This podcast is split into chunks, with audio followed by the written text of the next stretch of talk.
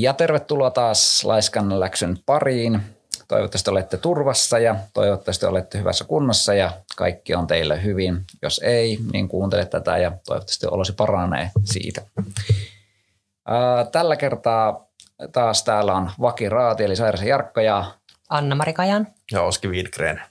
Ja tämänkertainen aihe meillä olisi sitten päihteistä tai oikeastaan päihteistäkin sillä tavalla, että minkä takia se, että joku ei käytä päihteitä, niin miksi sitä pidetään vähän niin kuin omituisena.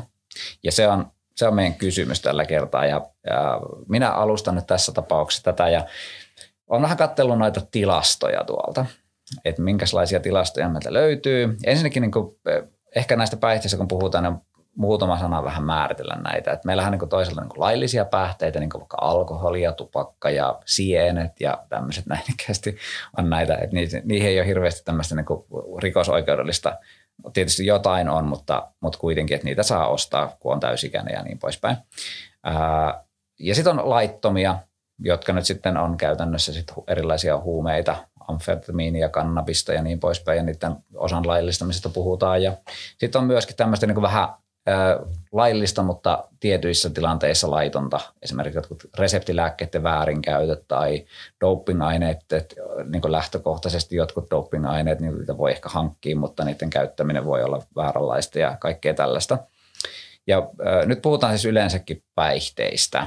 Ja kattelin vähän noita tilastoja tuolta, ja tilastoista me huomasin sen, että että ai, siis lähteenä on käytetty nyt THL ja sitten on tuota, nuorten linkkiä ja tämmöisiä näitä nuorten kyselyitä käyty läpi. Ää, niin sellainen trendi on selkeästi nyt ollut viimeisten vuosi, vuosien aikana, että humalajuominen nyt on kuitenkin vähentynyt, mikä on niin todella positiivinen asia tietenkin. Ja raittiiden määrä tällä hetkellä on noin 10 prosenttia. Ja raittiiksi määritellään siis henkilö, joka ei ole viimeisen 12 kuukauden aikana juonut alkoholiannostakaan. Heidät luokitellaan sitä raittiiksi. Ja, tuota, ja tämä nyt koski niin kuin enemmässä määrin ehkä tämmöisen niin kuin alkoholin kuluttamista tässä tapauksessa. Huumeiden kohdalla kannatu, tota, kannabiksen käyttö on melkein tekisi mieli sanoa, että todella paljon kasvussa. Eli se on ollut 1992 ollut 6 prosenttia, että ihmiset on kokeilleet sitä ja 2018 niin on ollut 24 prosenttia. Ja sitten tota, kaikki huumausaineet on jonkun verran ollut nousussa viimeisten, viimeisen niin kuin neljän, viiden vuoden aikana. Eli niiden käyttö selkeästi niin kuin nousee. 1,8 prosenttia ihmisistä on kokeillut amfetamiinia niin kuin kansalaisista, suomalaisista. Raittiita nuorten linkin mukaan 12-vuotiaista on 98 prosenttia on ilmoittanut raittiiksi, 14-vuotiaista 78 prosenttia, 16-vuotiaista 41 prosenttia ja 18-vuotiaista alle 13 prosenttia ilmoittautunut, että he on raittiita. Ja raittiiden määrä niin, äh, menee sillä tavalla, että 16-vuotiaana tytöille ja pojille, nyt puhutaan tämmöistä binaarisesta jaottelusta tässä näissä tutkimuksissa, niin tuota, tytöille ja pojilla ei ole juurikaan eroa, mutta sit siitä eteenpäin poikien humalajuominen lisääntyy selvästi ja tyttöjen taas ei lisännyt ainakaan niin paljon. Ja tuota, nyt sitten aiheena tällä kertaa on siis tosiaankin se, että Miksi kuitenkin esimerkiksi, kun me mietitään, että joku ilmoittaa, että hän on niin kuin absolutisti tai että hän ei käytä huumeet, no otetaan nyt lähtökohtaisesti, että hän ei käytä vaikka alkoholia, niin minkä takia se niin kuin vaikuttaa meistä edelleenkin jossain määrin niin kuin ehkä oudolta, tai sitten me pidetään sitä, että joku ilmoittaa tämmöisen, niin se on vähän niin kuin statement, että minä olen muuten absolutisti. Tällaista esimerkiksi näkyy vaikka joissain rockpiireissä, missä niin kuin no, perinteisesti on varmaan niin ajateltu, että tämä rockpiireissä juodaan, niin kuin mikä oli tyypillistäkin ehkä joskus 80-90-luvulla. Mutta tänä päivänä sitten niin kuin monet tulee, että, että he on niin absolutisti ja siitä tehdään juttu, että se on jotenkin niin kuin mediassakin sellainen, että, että hei, tämähän on absolutisti. Niin mistä tämä johtuu teidän mielestä, että, että miksi pitää tehdä juttu, että joku on raitis? Miksi siitä tehdä, että, että ihminen niin kuin – käyttää normaalisti alkoholia, niin miksi se ei ole juttu, mutta se, että joku on nyt on raitis, niitä kuitenkin on niin kuin 10 prosenttia, että aika iso määrä suomalaisista. No mä jotenkin ajattelisin, että, tai voisiko yksi selitys olla se, että kysymyksenä siis, että, että onko suomalainen kulttuuri edelleen vähän sen tyyppinen, että me ei oikein kestetä sellaista erimielisyyttä ja sellaista eroavaisuutta. Että sellainen tietynlainen kollektivismi siinä, että halutaan, että ollaan aika samankaltaisia. Ja jos joku niin kuin esittää eri, eriävän mielipiteen tai eriävän toimintatyylin, niin se nähdään jonkinlaisena niin kuin uhkana. Ei varmaan kaikissa piireissä, mutta, mutta tällainen niin kuin mulle tulisi mieleen, että, että ehkä Suomessa on perinteistä tapaa suhtautua vähän erilaisuuteen niin, että, että ei, ei niin kuin käy. Ja sitten koska juominen, erityisesti siis alkoholi on suomalaisessa kulttuurissa niin kuin iso asia sillä tavalla, että, että, että se on niin kuin monissa kulttuurituotteissa – kirjoissa ja elokuvissa. Se on niin kuin automaattista, että suomalaiset on kännissä. Ja, ja se on niin kuin sellainen tarina, mikä on niin kuin tosi tyypillinen, että suomalaisten juomistapa. Että se on niin kuin osa sellaista meidän kulttuurista itseymmärrystä, että me ollaan niin kuin juoppoja ja meillä on paljon juoppoja ja me juodaan. Että siinä on niin kuin jotain sellaista myöskin helposti sellaista glorifiointia siitä, että, että, kun, että kun juodaan niin kuin päätäyteen.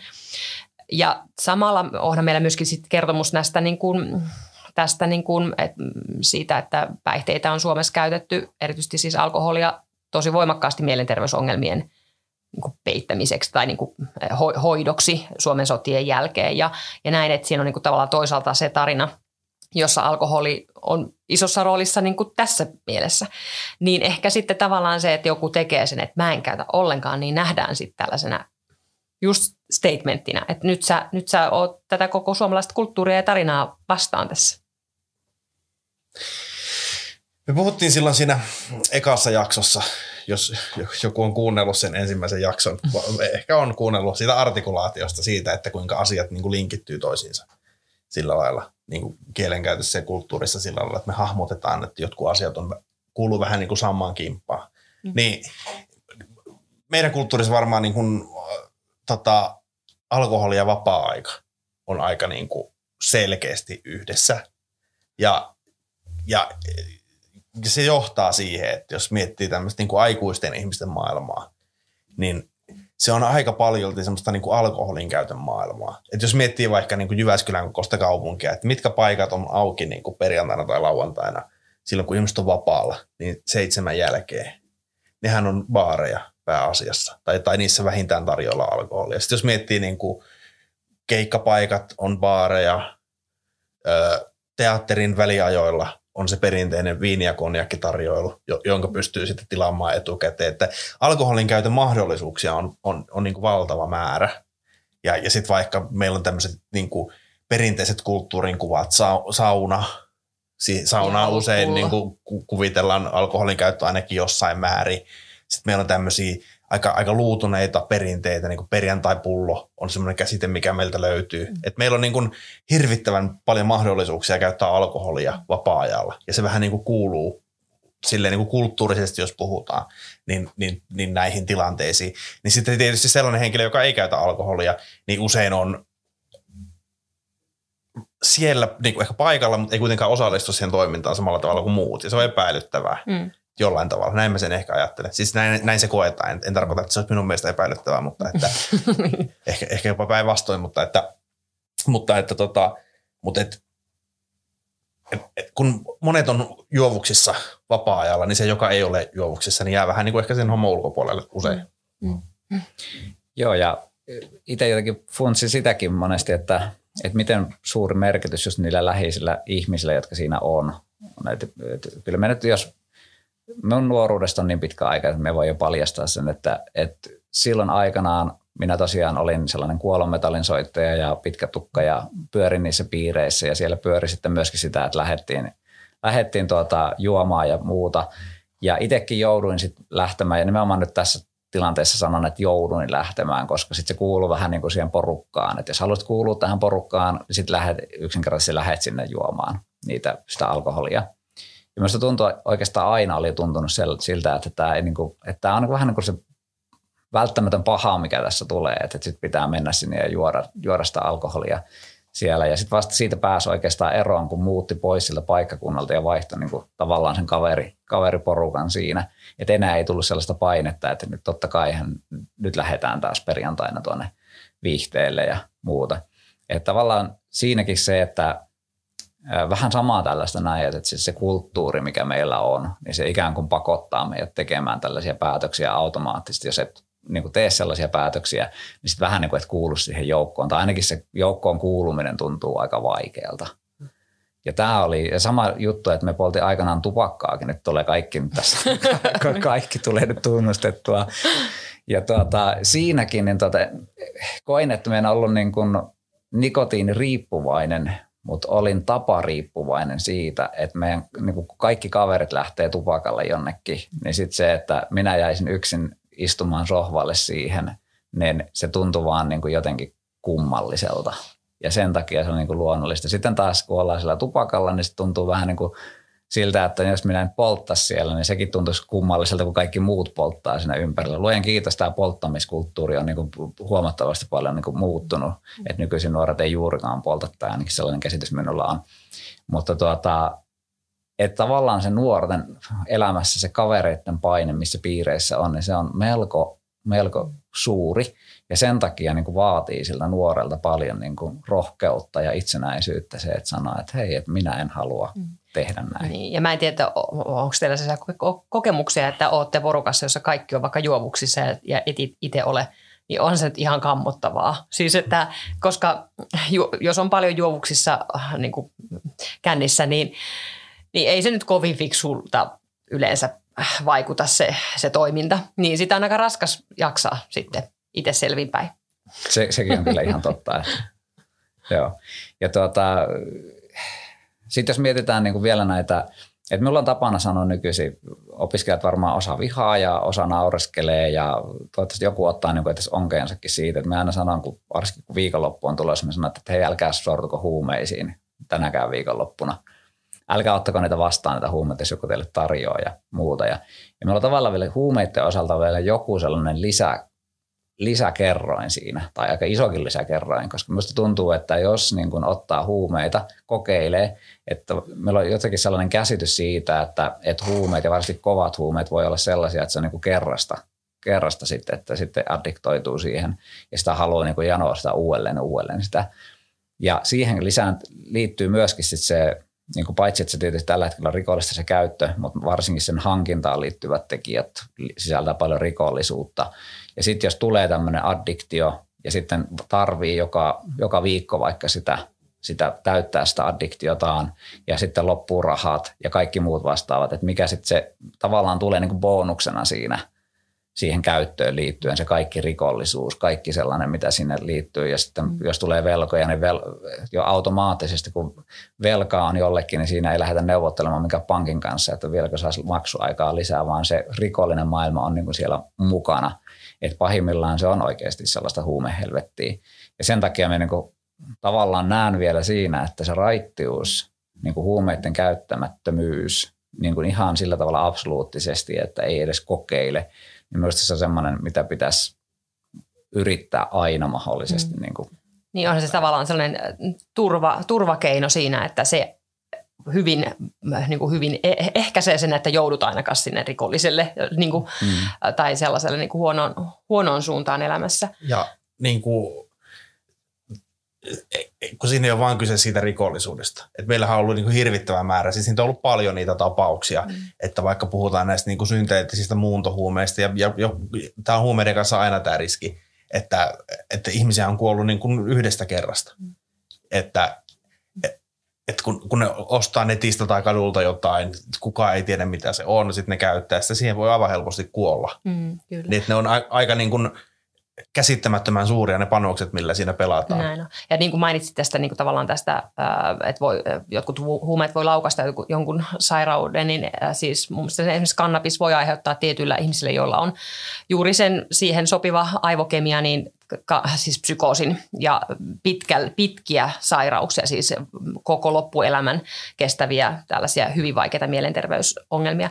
Ja tästä itse asiassa mä luin viime kesänä sellaisen, ää, tota, sellaisen ää, aika tavallaan kevyen kirjan Hanna Tikander-niminen, tota, se on sellainen somejulkis jossain määrin, tällainen sijoittamis, sijoittamisesta ja ää, tota, pitänyt podcastia ja hänen sellaisen kirjan Selvinpäin. Ja mä tartuin siihen kirjan, koska siis Cesari tota, uutisoi siitä silloin kesällä ihan niin kuin kiinnostavasti, koska hän oli tällainen, hän on niin kuin julkisuuden henkilö, joka kertoo avoimesti hänen bilehuumeiden käytöstä ja siitä, että minkä takia hän lopetti niiden käytön. Mä, no, musta tämä on tavallaan niin kuin kiinnostavaa, että äh, tietyllä tavalla rohkea julkinen niin kuin ulostulo siitä, että hei, käytän huume, olen käyttänyt huumeita ja nyt lopetin sen, koska sehän – ää, niin kuin alkoholista puhutaan, ihmiset voi kertoa, että olin, olin juoppo, mutta tavallaan huumeet on rikollista toimintaa, niin sitä ei ehkä samalla tavalla avoimesti puhuta. Ja sitten hän vielä omalla nimellänsä, niin mä no mäpäs luen tämän kirjan. Ja No se oli periaatteessa aika perinteinen kirja siinä mielessä, että, että siinä kävi ilmi, että hän käytti aika paljon just niin kuin lääkkeeksi niitä niin kuin huumeita ja, ja päihteitä, että tietynlaisen elämän tyhjyyteen niin kuin käytti niitä ja sitten ää, perheongelmiin ja, ja tällaiseen. Mutta tota, ää, ja sitten mä kirjaa miettiessä tai lukiessa mä kyllä mietin, että hän siis kirjoitti tällaisesta, että miten, miten hän niin aina bileissä käyttää niin kuin kokaiinia ja, ja niin kuin, siis sellaisia niin huumeita, jotka ei ole myöskään halpoja. Että miten paljon hänelle meni myöskin rahaa siis viiniin ja ne oli ihan hirvittäviä rahasummia, mitä se niin kuin käytti siihen. Mä niin kuin kyllä luin sitä, että aika hurjaa, että hän on silti pystynyt tavallaan koko ajan olemaan niin kuin työssä käyvä. Hän on ostanut jatkuvasti hienoja vaatteita ja matkustellut paljon. Ja mietin, että tämä toisaalta kuvastaa sellaista niin kuin aika uskoakseni harvinaista osaa niistä huumeiden käyttäjistä, että hän on selkeästi tosi hyväosainen ja varakas, että hän pystyy käyttämään tällä tavalla. Sitten siinä kirjassa ei tavallaan itse asiassa problematisoitu just sitä puolta, että aika suuri osa niistä, jotka huumeita käyttää, niin eivät ole varakkaita. Ja jos sä yrität käyttää viikossa seitsemän tonnia vaikka viini, olikohan se tällainen summa. Siis se oli joku tosi käsittämätön, ehkä se ei ollut viikossa, mutta, mutta kuitenkin niin ei siihen sellaisia, niin kuin, sellaisia rahoja normaalilla ihmisillä niin kuin ole. Että aika nopeasti siellä sitten, jos käyttää tällaisia jotain bilehuumeitakin, niin voi joutua velkoihin. Että, että silleen niin kuin se oli mun mielestä vähän ristiriitainen kirja, mutta, mutta ihan sellainen mun mielestä kiinnostava katselmus just siihen, että, että hän niin kuin puhuu että siinä kirjassa, että, että bilehuumeet on niin kuin normalisoitunut. Että se, se päihteiden käyttö on niin kuin normalisoitunut, se on ihan niin kuin ok käyttää kokaiinia vaikkapa. Nämä kirjat on mun mielestä sillä tavalla niin kuin vaarallisia siinä mielessä, että niin kuin yleensähän ne, niitä kirjoittaa ne, jotka sitten loppujen lopuksi pääsee irti siitä huumekoukusta. Kuten just tämä Hanna Tikanred esimerkiksi. Että sitten me ei juurikaan kuulla niitä tarinoita, jotka sitten lopulta menee ja kuolee sitten vaikka niihin huumeisiin tai muuta. Et me nähdään sitten tilastoja, me nähdään, että joku uutinen on jostain ja muuta, mutta me ei nähdä sitä, että, että sitten se, jo, jo, jotkut se vie kokonaan niin kuin pois. Ja sitten vielä joskus näkee myöskin sellaisia kirjoja, että siinä niin kuin käydään läpi niitä vaikeita hetkiä ja huumeiden kanssa. Ja sitten siitä tulee vähän sellainen kuin taistelu ja sitten kun taistellaan, niin sitten minusta tuleekin vahvempi ja et, et sitten siinä tulee vähän sellainen, että onko tämä huumeiden käyttö itse asiassa vähän niin kuin semmoinen hyvä juttu ollut loppujen lopuksi, että sitten hänestä on tullut juuri se ihminen, joka on nyt vahva ihminen tällä hetkellä. Ja ilman tätä huumekokemusta minusta ei olisi tullut tällaista. Ja sitten alkaa tulla vähän fiilis siitä, että no onko tämä nyt nuo huumeet loppujen lopuksi niin kuin huono ollenkaan. Että, mm. että esimerkiksi jotenkin rock-tähtien kohdalla niin kuin voidaan niin kuin korostaa sitä, miten tämä henkilö on selvinnyt tästä huumehelvetistä ja päässyt sinne ja hän on tämmöinen poikkeuksellinen esimerkki ja silloin väistämättä tulee mieleen siitä, että no tämän kohdalla tämä nyt taisi huumekäyttö olikin ihan positiivinen lopputulos tässä, vaikka hän niin kuin niin niin tämähän on vähän sama kuin monista menestystarinoissa, että niissä on niin kuin omat hyvät puolensa, mutta ne aina unohtaa sen, että kaikki eivät menesty. Mm. Vanha kun on Aristoteles tota, runousopissaan puhui tästä, että hänellä oli tämä jako niin kuin, tuohon niin kuin komediaan ja tragediaan ja, ja se meni suunnilleen niin, että, että, tota, että komedia on sellainen kertomus, joka, joka niin kuin alkaa huonosta tilanteesta ja päättyy hyvään tilanteeseen. Ja tragedia on sitten sellainen, joka, joka niin kuin alkaa hyvästä tilanteesta ja päättyy huonoon tilanteeseen. Niin tota, toinenhan esimerkki tälle, mistä Jarkko puhui, se, niin kuin, tai niin, käsite on kasvutarina, tarina, joka kertoo henkistä kasvusta. Se on varmaan niin kuin ongelma, jos, jos on niin, että – että, että huumekertomukset on sellaisia, että, että, että tarinallisuuden kautta, eli hyödyntämällä tämmöisiä kertomuksen elementtejä, kerrotaan niistä hyvistä tapauksista, ne huonot jää vähän niin kuin tilastoiksi, niin se tietysti vääristää sitä. Ei se ihan täysin niin ole. Mulla tuli mieleen, siis toi, eikö tämä ollut tämä, oliko se ruotsalainen, mä en siis ole paljastan boomeri, joten, mutta siis tämä Avicii. Joo. Niin. Eikö tässä hänen tragediassaan ollut kuitenkin ihan tämmöisiä niin kuin myös päihteisiin ja huumeisiin liittyviä ulottuvuuksia? Mä en siis tunnen sen huonosti. Mä en tunnistin tämän Aviciin, mutta en tiedä yhtään sen enempää. Joo, kyllä siinäkin, siinä oli kieltämättä tällaisena. En meikä hirveän tarkkaan sitä seurannut. mutta Huomasin kyllä, että tuota, tällainen keissi oli. Niin, Ja hei, sanokaapas se suomalainen elokuva. Mikä se oli siis, joka kertoo näistä, niin kuin, olisiko ne vielä oululaisia vai rovaniemeläisiä huumeiden käyttäjiä? Reindeer spotting. Joo, Joo. Joo. joka niin kuin, kuvastaa kyllä todella mun mielestä hienosti sellaista, niin kuin, mitä se sitten niin kuin, voi olla. Ja siellähän ei, ei niin kuin, päähenkilöt sitten kyllä kokenut Se- kovin kaunista loppua. Joo, se on, se on ihan totta. Että, ja sieltä, niitä se- sieltä sitten siis katsoakin kaikkien ihmisten, että näkisi, että no, valitsenko tämän tien vai tämän tien. Ja tässä on vähän se ongelma, että kun kaikki ei kuitenkaan addiktoita, sitten sitä on sitä viihdekäyttöä, jotka niin kuin ainakin lähtee kuvitelmasta, että kyllä minä pystyn tämän hallitsemaan. Mm. Mutta kun sehän se pointti on siinä, että kun me ei tiedetä, että kun ensimmäisen kerran otetaan sitä, että olenko minä juuri se, joka pystyy hallitsemaan vai onko se se, että se on kerrasta kerrasta menoa sitten tässä tilanteessa.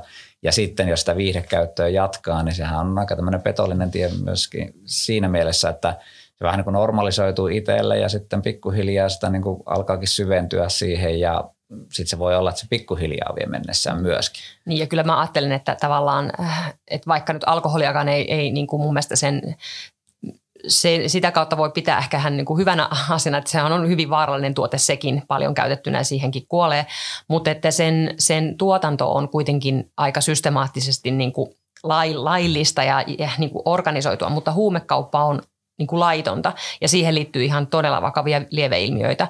Esimerkiksi nyt on puhuttu mm, siitä, että esimerkiksi kouluissa, jos käydään vaikka huumekauppaa tai jos nuoret alkaa käydä huumekauppaa, niin se on kyllä sellainen peli, mitä, mitä ei toivoisi esimerkiksi omalle lapselle niin kuin ikinä, että mm. oma lapsi vaikka möisi huumeita, eh, koska ne on sitten just tavallaan se kytkös siihen alamaailmaan, tulee aika lähelle.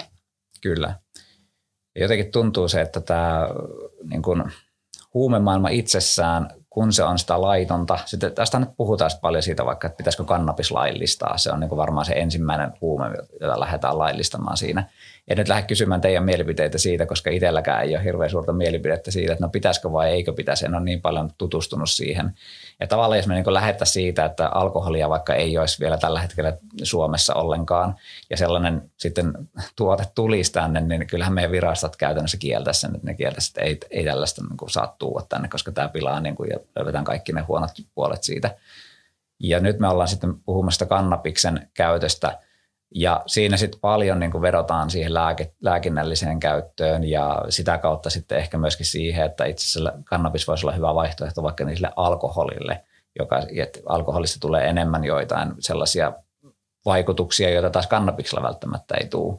Mutta niin kuin sanoin, niin minulla ei ole tarpeeksi tietämystä tästä kannabiksesta. Sen, sen. Mutta siitä minulla on kyllä mielipide, että kyllä minun mielestä niin kuin, me on sitä mieltä, että niin kuin huumeiden käyttö pitäisi dekriminalisoida. Että silloin me saataisiin ne huumeiden käyttäjät paremmin autettua niitä, koska et siitä, siihen ei enää liity rikoksen, Kyllä, joo. rikoksen tällaista. Ja myöskin huumeiden käyttö huo- huoneiden puolesta me on kanssa niin ajattelen sillä tavalla, että kaikki tavallaan niin ajatus siitä, että kun meillä on joku tämmöinen salailtava ja sellainen piiloteltava vakava sairaus, joka on, niin kyllähän se pitäisi niin kuin mahdollisuuksien mukaan tuoda ne ihmiset hoitoon jollain sitten tai hoidon pariin ja mahdollistaa se hoito, että me pystytään sitten auttamaan näitä ihmisiä. Niin, niin tavallaan just mun mielestä se on, että nyt vaikka tuossa siinä kirjassa, jonka mä luin, niin, niin tavallaan siinä ne huumeet on sellaisessa jossain määrin ainakin alkuvaiheessa se niin kuin glorifioituja, mutta todellisuudessa aika monella siihen käyttöön varmasti liittyy hirvittävää häpeää ja sellaista, että sitä salaillaan. Mä oon ihan samaa mieltä, että, että käyttöhuoneet olisi varmasti tutkimusten mukaan niin kuin hyödyllisiä siinä, että me päästään auttamaan ihmisiä, jotka mahdollisesti haluavat vaikka päästä eroon huumeista tai, tai, tai ylipäätään elää sellaista elämää, jossa, jossa on niin kuin vähän, vähän parempaa kuin se, että piikität jossain niin kuin kolossa yksinässä. Ja tässä pitää muistaa se, että sitä myyntiähän ei edelleenkään tietenkään de- dekriminalisoitaisi, mm. että ne myyjät edelleen toimii rikollisen, rikollisena toimintana. Mm. Mutta hei, mä en tiedä, mitä, paljon kauan kun me ollaan puhuttu, mutta onko meillä mitään niin kuin positiivista päihteistä? Tullaan aika sellaisella niin kuin, tiukalla negatiivisella linjalla, mutta, mutta mä- ehkä mä voin niin kuin sanoa, että kyllä mä, mä uskon sen, että, että monessa tilanteessa niin kuin mm, niistä voi olla myöskin niin kuin hyötyä. Että kyllä ehkä sellaisessa jossakin niin kuin suomalaisessa vähän jäyhäskulttuurissa, niin se, että, että pikkasen niin kuin sosiaaliset niin kuin estot äh, niin kuin hälvenee, niin voi auttaa vaikka ihmissuhteiden luomisessa ja, ja voihan se on ihan kivaa olla, mutta että se on se rajanveto aina niin kuin se hankala kohta. Hmm sen takia esimerkiksi vaikka alkumaljoja otetaan, että, että alkumalja tarkoitus on käsittääkseni, ja ainakin joku teoria sille suomalaiset on keksineet ja sen muun, niin keksineet silleen, että tuota alkoholia otetaan sen verran, että se pikkusen rentouttaa ja sitä kautta sitten pystyy keskustelemaan toisten ihmisten kanssa vähän. Pitäisikö mekin ottaa aina tähän kippis? No mä lähdin heti tästä, että mitä positiivista, niin mä, mä olin sanomassa sitä, että, että, tota, että no positiivista on se, että, että se niin kuin sanottiin, että nuorten juominen on vähentynyt ja se on, se on, se on, on tosi hieno juttu ja, ja, ja valitettavaa on se, että, että huumeiden käyttö on, on, on jonkin verran kasvanut ja toivotaan, että sekin saataisiin sinne hyvälle tasolle, niin hyvä siitä tulisi. Mutta, mutta totta kai se on niin kuin, silloin, niin kuin, jos miettii päihteiden käytön historiaa, niin käsittääkseni jokseenkin kaikissa historian vaiheissa ihminen on jonkinlaisia päihteitä niin kuin käyttänyt. Että voi olla aika kunnianhimoinen tavoite sellainen, että kaikista päihteiden niin lieveilmiöistä täysin eroon päästäisiin. Hei, viimeinen kysymys vielä tähän näin loppuun. Eli tota, mitä meidän pitäisi tehdä, että me siitä raittiina olosta ei tulisi niin suuri juttu, että se olisi enemmän normaalia se raittiina oleminen, varsinkin nuorten parissa. Et mitä me voidaan tehdä? Onko teillä jotain niin kuin... Mm, kyllä mä ajattelisin, että se, se liittyy just vaan siihen vapaa-ajan viettoon, että on niitä sellaisia harrastuksia ja tiloja, jotta, jotka niin kuin on mahdollisia ja helppoja ilman sitä, että olet kännissä tai käytät, käytät huumeita. Että jotenkin sellainen, sellaisen niin kuin, äh, yhteisöllisyyden luominen. Mun mielestä niin kuin paljon on, on tehty. Että, että vaikka miettii niin kuin kymmenen vuoden taakse, niin tänä päivänä esimerkiksi niin kuin jo näissä tilaisuuksissa, joista puhuin, niin on kuitenkin paljon esimerkiksi alkoholittomia juomavaihtoehtoja, ja niitä ei katsota enää mitenkään kierroon, että ihmiset niitä käyttää. Ja sitten kun, niin kuin mä sanoin, niin nuoret on ollut niin, niin paljon fiksumpia kuin aikaisemmat sukupolvet tässä, niin mun mielestä se on muuttanut meidän kulttuuria semmoiseen suuntaan, että semmoista niin kuin juovuksissa sekoilua ja huonoa käytössä siedetään paljon vähemmän kuin joskus. Ja mun mielestä se on varmaan niin kuin se, se, se, se ydin, että, että tavallaan, että ei siedetä semmoista, mm. niin kuin, että, että joku on niin humalassa, että se on kaikille hankalaa. Mm. Niin sitten ne tilanteetkin on sellaisia, että sinne on ehkä niin kuin kivempi mennä sellaista, jotka mm. ei ole aivan humalassa. Mä luulen, että tässä ollaan menossa hyvään suuntaan kyllä. Mm tästä kaikki poliitikot ja muut ottakaa opiksen näistä, eli enemmän harrastusti, tämmöisiä päihteettömiä harrastuspaikkoja ja muita. Ja tuota, viimeinen valistusosuus vielä tähän näin, eli sama, minkä minä sanon aina oppituntieni päätteeksi, varsinkin ennen, ennen viikonloppua, eli kun joku teille tulee tarjoamaan huumeita, niin älkää sortuko siihen, kuunnelkaa. Miettikää, että silloin minun ääneni siellä niin kuin sanoo, että ei kannata, ei kannata, tämä on tuhontie tai vähintään riski sille tuhontielle, joten kieltäydy, sinä pystyt siihen. Kiitoksia tässä tämän kerran ja ensi kerralla taas jotain aivan muuta. Kiitos. Kiitos, moi moi. Kiitos, moi. moi.